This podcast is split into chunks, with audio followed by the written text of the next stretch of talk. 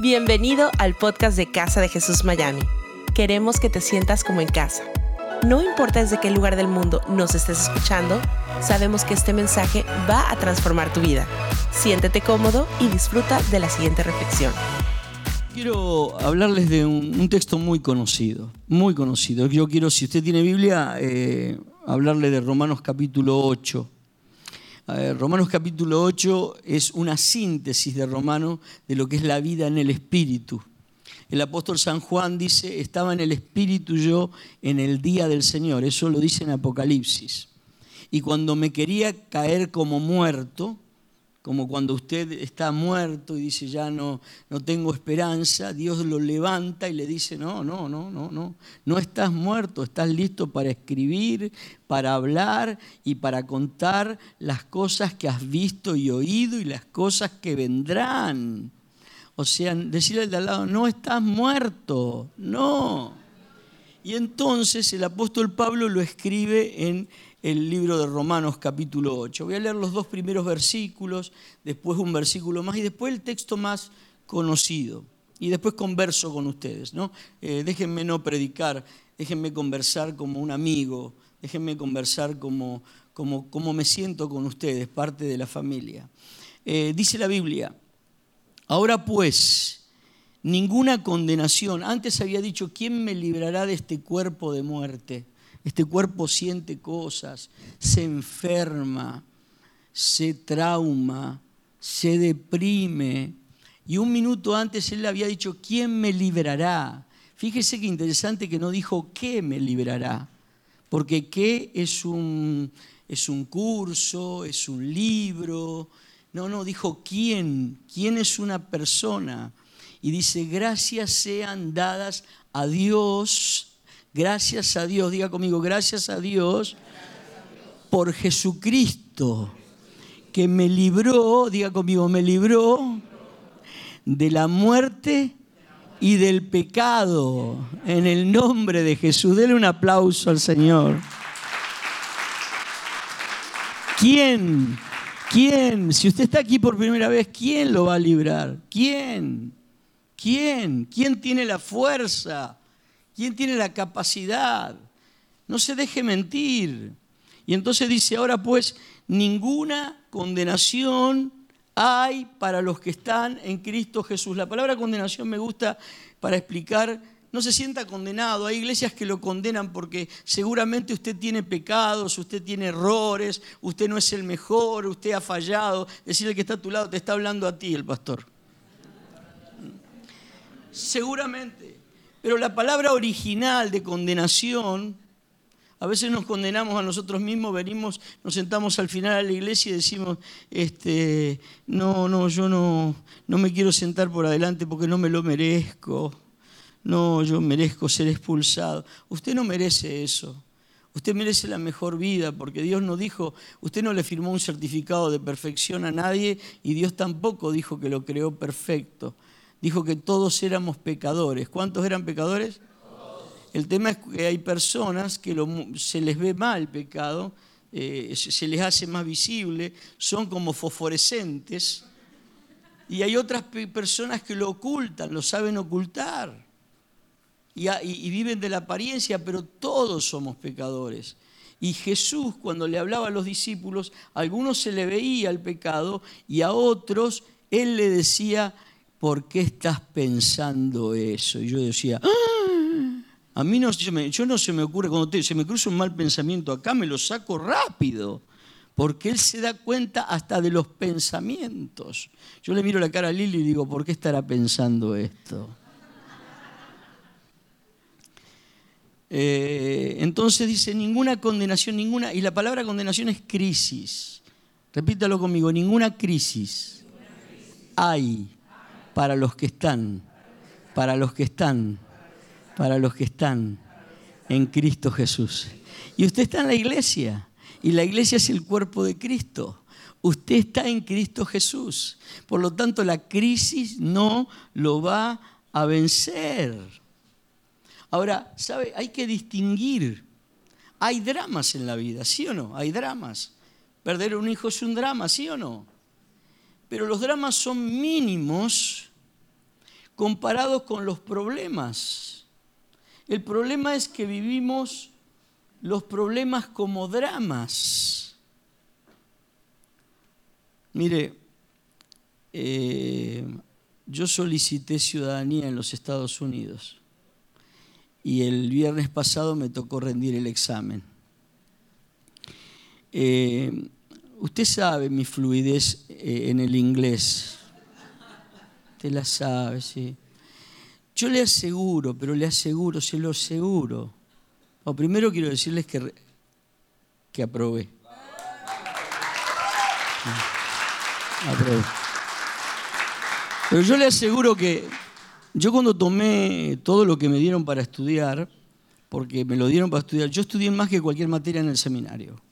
Yo estudié un, sí, sí, un mes y medio. Claro, en un mes y medio no se puede aprender a hablar inglés.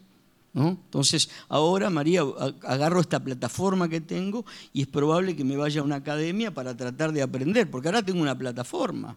Me faltan algunos auxiliares, algunos verbos, ¿eh? el verbo to be, me, falta. Pero, pero, pero mire, eh, en un momento dado me agarró tal estrés que vi ese problema, porque es un problema para mí. Porque yo soy representante de, la iglesia, yo, yo, yo ¿saben qué pensaba decirles? Miren, yo pensaba decirles así, rendí mal, pero estudié con mucha responsabilidad. ¿No? Yo soy líder, ¿saben qué me decía la gente? eh, vas a rendir bien. ¿Sabes quién rindió bien? Y me decían una sarta de gente que había rendido bien que eran aparentemente un desastre. Y entonces yo digo, eso en lugar de ayudarme me mete más presión. Claro. ¿No? Dice, ah, si rindió bien, pues Hugo. Entonces, y rendí yo, dice, o así me dijo él. Y digo, no me metas presión, Hugo. Entonces, este, pero no se puede hacer un drama de eso, pero la verdad es que me aturdió. Estuvimos un mes y medio estudiando, me dolía la nalga en la última semana de estar sentado en el sillón mirando, no teníamos internet, vino el huracán Irma, me dejó sin internet. Estudiábamos con un telefonito así, que agarramos LTE, y entonces hacía así, estudiábamos las preguntas, y como podíamos, nos dolía la nalga, caminábamos así los dos. Y entonces, este, cuando, cuando, cuando llegué, estaba esperando, la, llamaron primero a Lili. Eh, sabe que yo tenía, el horario mío era primero que el de ella, pero la llamaron primero a ella. Y salió en cinco minutos. A mí me tuvieron 35. Claro, cuando agarraron las hojas, escuche esto porque usted va a aprenderle, a lo mejor le toca, agarraron las hojas, el, formulario mío lo llenó una abogada y las primeras cuatro hojas son datos de la abogada, etcétera, como que la abogada te va a acompañar, no lo sé. Yo saqué esas hojas y me quedé con las hojas que hacían referencia a mí. Entonces cuando entré, yo tenía respuestas me la había aprendido, Carlos. Oh, me empezó a hablar de la abogada.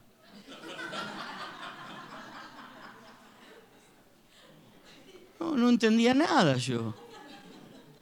Y me dice, me empezó a preguntar si quería que estuviera ahí la abogada. Yo le dije que sí, porque no entendí. Yo digo, tengo que decir que sí o que no. Y le erré y me dijo, entonces hay que esperarla. Entonces yo digo, no, no, no. No, no, attorney, eh, no here today. No, no. No, no. No, no, no. I am ready. I am study too much. Me miró una cara de mala, por no decir una cara como diríamos en mi país, de, ¿vieron? Eh?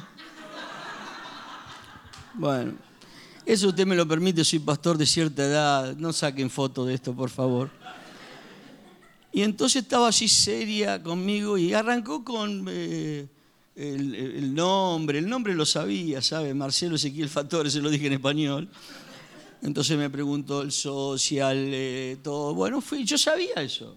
Ahí, ahí empecé, sabía, sabía, sabía. Contesté todo, me dijeron si estaba casado. Claro, me había enseñado Ezequiel que me había enseñado Ezequiel que si me dicen how many tengo que decir eh, how many, eh, dice su estatus marital, me preguntaron, ¿no? How many tengo que decir una, ¿no? How long tengo que decir cuántos años, me había enseñado. Entonces yo dijo, dijo how many, dije only one. Sí, claro, porque imagínense que le estaba por decir 34.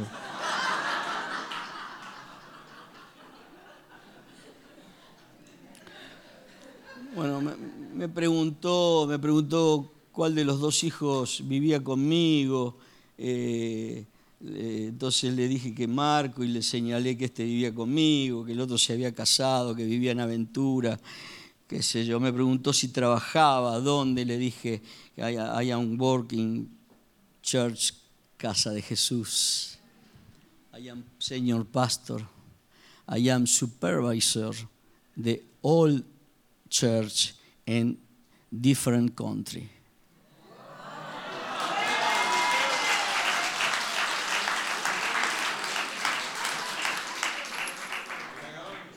Entonces, entonces empezó a preguntarme las, hay como 150 preguntas que tenés que decir no, no, si fuiste estúpido, si, si claro, si, portaste armas, si fuiste terrorista, si fuiste comunista, si fue todo. Entonces yo había aprendido una fórmula, ¿no?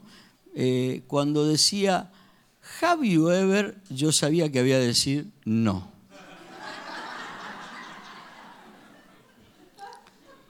Y la otra era, ¿eh? Do you support Constitution o are you telling? Era. Are, you willing? Cuando decía Are you willing, yo sabía que tenía que decir sí. Ok. Entonces empezó eh, Have you ever? Y entonces yo decía no. Si, si, practiqué juego, yo digo, me habrá visto en el. Me habrá visto. ¿Viste? Me preguntó si, si contraté prostitutas. ¿No? Eh, y entonces cuando yo le decía, no, no. Entonces se tiraba para atrás y me decía, ¿understand? Yes, yes. Y entonces terminé las, todas esas preguntas y me dijo, explain. Y me hizo, explain me hizo explicar qué era genocide, genocidio. Oh, me defendí como gato panza Le claro, le dije, le dije así, mira, Carlos, le dije, kill people for race, for religion, and others. Me preguntó qué era terrorismo, le dije, bad pupils. Bad people. Sí, me preguntó qué era una organización me preguntó, me preguntó, me preguntó qué era deportación. Le dije, come back to here. y las señas eran bárbaras. Entonces, como veía que, entendía, eh, me, miraba como diciendo, ¿por qué no te vas a, a, Bueno. Y entonces, bueno, siguió poniendo ahí, escribía, y entonces me tocaron las otras, ¿no? Las del sí. Cuando me dijo, ¿do you support? ya, ya pasé las otras. Ya. Y, es, si estaba dispuesto, out es jurar, eh, promesa, ¿no? Eh, entonces, yes, yes, yes. No sabía si decir yes I do, yes I haven't, yes too much, qué sé yo. Yes, decía yo, yes. Y otra vez me dice, understand? Yeah, yes, explain.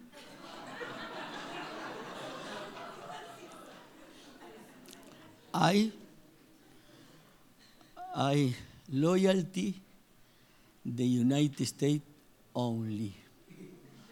I'm defending the United States only.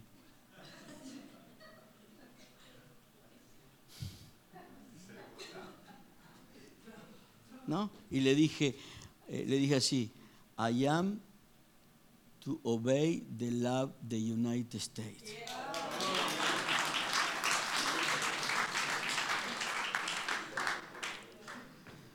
Bueno, cuando, cuando terminé me hizo, me hizo eh, sacó una hoja, me hizo, había cuatro preguntas, me dijo que las leyera y que las contestara en inglés. La contesté bien, porque eran las que había estudiado. Entonces eh, había practicado, la contesté bien. Dio vuelta la hoja y me dictó.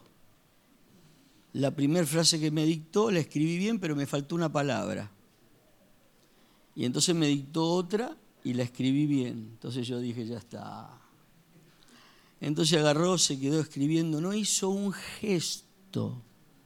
Tiene una amargura esa señora. Debe ser, debe ser por la peluca vieja que tenía puesta. Tenía una peluca roja puesta que parecía una escoba. ¿Saben que la llamaron por teléfono? Agarró el teléfono y habló en español todo el tiempo.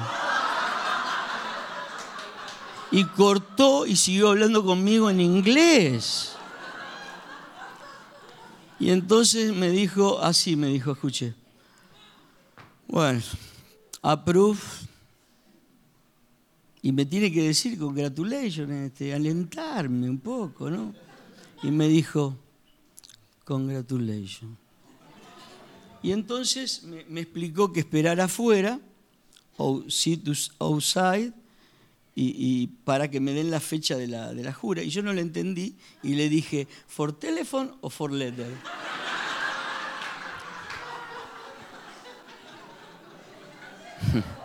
y la mujer hizo así, miren, hizo así. Stop. Se fue hasta la puerta, abrió la puerta, me dijo, que retirara todo lo mío y me dijo, outside, sit outside, go, así me dijo. Yo agarré todo, dijo, outside, ah, this is the door, me dijo, this is the door. Y, y entonces me dijo, eh, le digo, thank you so much. Y sabe que no movió una ceja. Y entonces le di la mano. Mira, dame la mano así. Y me hizo así, mira. No.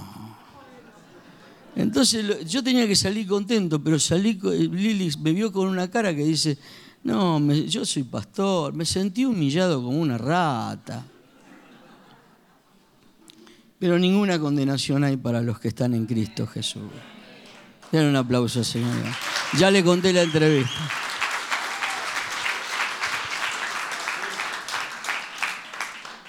Ahora, déjenme leerle la segunda parte, eh, que les voy a dar tres, conceptos que usted se tiene que llevar y después este, le voy a... Bueno, le quiero decir que oré, oré de rodillas, parado, sentado. Pregúntale al de al lado, ¿cuánto valor tiene la oración para ti? ¿Sabe por qué? Porque en tiempos, en tiempos de, dificultad, en tiempos como los que estamos viviendo, mucha gente entiende el poder de la oración. Y la Biblia dice, por eso usted tiene que venir los miércoles a orar, porque cuando oramos juntos ocurren cosas que no ocurren cuando oramos solos. Pero aún así, si usted va a orar solo, tiene que saber que, que Dios sabe todas las cosas pero que usted está poniendo su confianza en Él y solo en Él. Déjeme leerle este texto bíblico y, luego le digo tres conceptos y, les muestro un par de cositas más. Busque Romanos capítulo 8, versículos 28 en adelante. Voy a resumirlos, pero, pero usted los conoce. Lo que pasa es que yo quiero esta, este mediodía que usted los escuche como si no los hubiera escuchado nunca. Como si fuera la primera vez. Y sabemos, diga conmigo, sabemos. Mire, es muy poca la gente que no sabe. Sabemos que Dios es bueno. Sabemos que Dios es fundamental. Sabemos que la Biblia es la palabra de Dios. Sabemos que ser parte de una iglesia nos hace bien es una familia.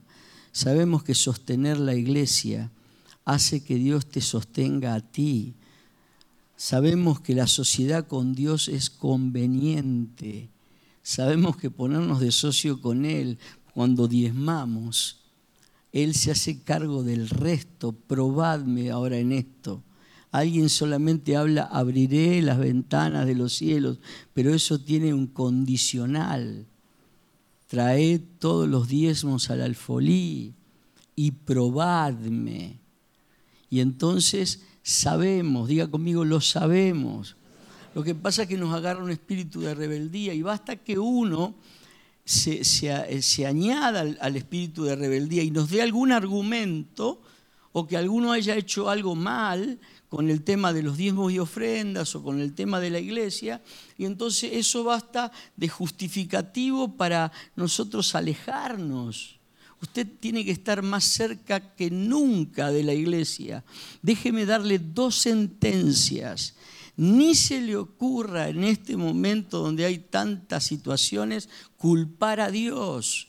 Dios no es culpable de lo que está pasando en la tierra. Él creó todo bueno, todo bueno en gran manera y le dio al ser humano la mayordomía. La mayordomía es cuidar, pero lo que pasa es que el ser humano se hizo dueño y cuando se hizo dueño destruyó y cuando destruyó la Biblia dice que la, la creación gime, gime llora, grita y estos son las repercusiones. Entonces ni se le ocurra. Y le voy a decir algo que me dijo mi, mi amigo Andrés Ruiz, que hace unos poquitos días se cumplió un año de su partida al Señor. Cuando en el 2001 en Argentina pasó la crisis económica más grande, donde parecíamos, parecía que bueno, los bancos no devolvían el dinero, me dice, ni se les ocurra dejar de diezmar en el tiempo de dificultad, ni se les ocurra, porque esa será su protección y ese será su sabemos.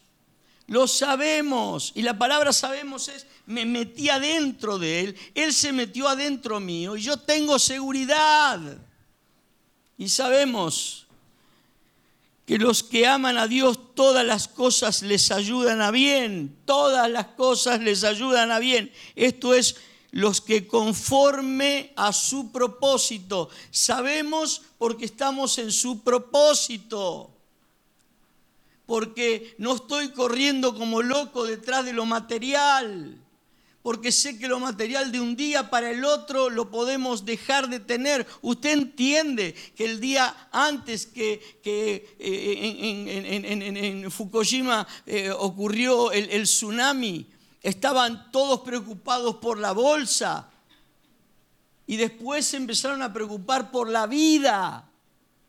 Entonces ser espiritual es preocuparse por la vida y ocuparse de las cosas del Señor es que Él se va a ocupar de las suyas. Y cuando usted tenga que partir de esta tierra, partir es estar con Cristo y es muchísimo mejor. La eternidad se habrá abierto delante de sus ojos y eso lo sabemos. Sabemos que Él sana, sabemos que Él libera, sabemos que Él eh, restaura, sabemos que Él bendice, sabemos que Él nos ama más que los que nos puede, nos puede amar cualquier persona. Oiga, este pasaje bíblico me hace conocer tres cosas. Diga conmigo, Dios me ama. Dígale que está a su lado, Dios me ama. Dígalo de nuevo, Dios me ama. Más de lo que me puedo imaginar. Dice la Biblia que te ama antes de la fundación del mundo, por lo menos. Entonces te amó antes que tus padres, que tus abuelos y que el arca de Noé. Y si tenés algún bisabuelo que conociste o algún tartarabuelo, te ama antes que ellos. Y no te ama porque eres lindo, feo, blanco, rubio, sabes inglés o no sabes inglés. Te ama porque sos su hijo y porque Él tiene un compromiso. Y en este tiempo es fundamental, fundamental. Dice la Biblia, ¿qué pues diremos a esto? Si Dios es por nosotros, diga conmigo, Dios es por nosotros. Esto es un llamado a la consagración en, esta, en este mediodía. ¿Quién contra nosotros? ¿Quién? Pero sabe, vinimos a esta tierra de prosperidad y nos volvemos locos por lo material. Tenemos dos pies y cuatrocientos zapatos. Y después vemos las destrucciones y decimos, ay Dios mío, y cuando menos pasa una semana, ya nos olvidamos. Estamos aquí, diga conmigo, porque Dios me ama. Dios me ama, dígalo conmigo, Dios me ama. Y es soberano, diga conmigo, es soberano. ¿Sabe qué significa? Que Él va a hacer lo que quiere. Él nos va a mostrar prosperidad si quiere y mostrar. Pablo decía, he aprendido a tener mucho y a tener poco. Lo aprendí, porque todo lo puedo en Cristo que me fortalece. Diga conmigo, todo lo puedo en Cristo que me fortalece. Entonces diga conmigo, Dios me ama. Dios es soberano. Él hace lo que quiere y sabe mejor que yo lo que tengo necesidad. Yo le voy a enseñar el domingo el Padre Nuestro. Estás en los cielos, yo estoy en la tierra. Y tú ves mejor que yo qué es de las cosas que tengo necesidad. Las incongruencias humanas, tú las sabes mejor que yo. Y lo tercero es Dios tiene un propósito. Diga conmigo, Dios tiene un propósito. Hey, ¿por qué se pelea con su esposa? ¿Por qué maltrata a sus seres queridos? ¿Por qué, ¿Por qué no se transforma en un hombre de paz?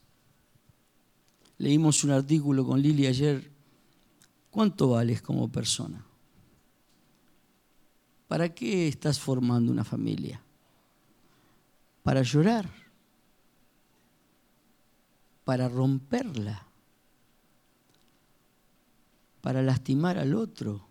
Si te enamoraste un día, ¿por qué ahora le ves todos los defectos? Para denigrar a los hijos. Entonces, ¿cuánto vales como persona? Porque vales como persona cuando sabes que Dios te ama, que Él es soberano, no te vas a pelear con Él y que Él tiene un propósito. Y te dio una familia para que la cuides como un propósito para que vigiles el mal y los cuides. Si sos hombre, para que seas hombre, no macho, y proveas, cuides, protejas. ¿Sabe? Hay una fórmula que le quiero enseñar. Hay una fórmula. Para terminar. La fórmula es B, B corta,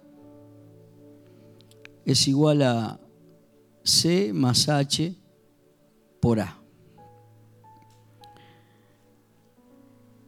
B es vida, decirle que está a tu lado vida. Y vida en abundancia, decirle vida en abundancia. Vida en abundancia es conocimiento. O sea, estudiar, conocer, prepararte, si estás teniendo problemas de relaciones interpersonales, en la iglesia con Lili vamos a preparar un curso de relaciones interpersonales ahora pronto. Va a haber otro, otro curso para eh, fortalecer los matrimonios. Eh, vamos a estar enseñándotelo. Pero mientras tanto, tú puedes pedirnos ayuda, entrevistas. Conocimiento es conocer, no hagas las cosas como hicieron los demás, sin conocimiento. Ahora, el conocimiento tiene que estar acompañado de habilidad. O sea, el conocimiento tiene que estar expresado, tiene que haber una habilidad para expresar el conocimiento. Entonces la vida es conocimiento más habilidad. Diga conmigo, conocimiento más habilidad. Pero ¿por qué separé por A? Porque la realidad es que A es la actitud.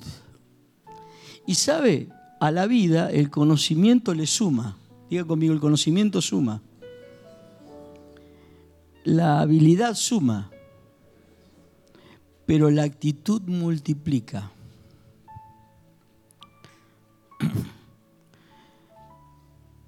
ni por tus años de experiencia, ni por tu cargo en la tarjeta, ni por tu cuenta bancaria, no te van a apreciar.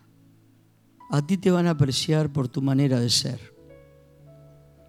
A todas las personas fantásticas se las considera fantásticas. Y a todas las personas que son una porquería se las considera una porquería, aunque tengan conocimiento y habilidades. En el plano personal nos pasa lo mismo. Nuestros hijos, nuestros amigos, nuestra manera de ser nos valoran por cómo somos. Y al final de la vida lo que cuenta es la manera en que tú eres. Lo que pasa es que muchas veces la vida es complicada y todos tenemos problemas, dificultades, el entorno no siempre es fácil y eso hace que nos vayamos desanimando. Mucha gente vive con, con una sensación, mire, hay gente que vive con la sensación así, mire. Esa es la sensación, haga así. Y otra gente que tiene actitud, como hace un ratito María, la encontré en el pasillo y me dijo, solo unas poquitas cosas. Encontré a un vecino y le pregunté cómo pasó el huracán y me dijo, pocas cosas. El internet, pocas cosas. Dios me ama, diga conmigo, Dios me ama. Él es soberano y tiene un propósito que seas parecido, diga conmigo, ser parecido en la actitud a Cristo Jesús. ¿No le da un aplauso, Señor, en esta hora? Gracias por habernos acompañado en esta enseñanza de Casa de Jesús. Sabemos que te ha sido de mucha ayuda y seguro también lo podrás hacer para tus amigos y familia. Así que te invitamos a que lo compartas en tus redes sociales y a que nos dejes tu comentario en iTunes.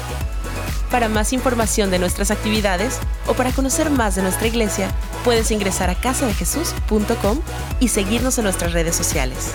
Antes de despedirnos queremos declarar bendición sobre tu vida.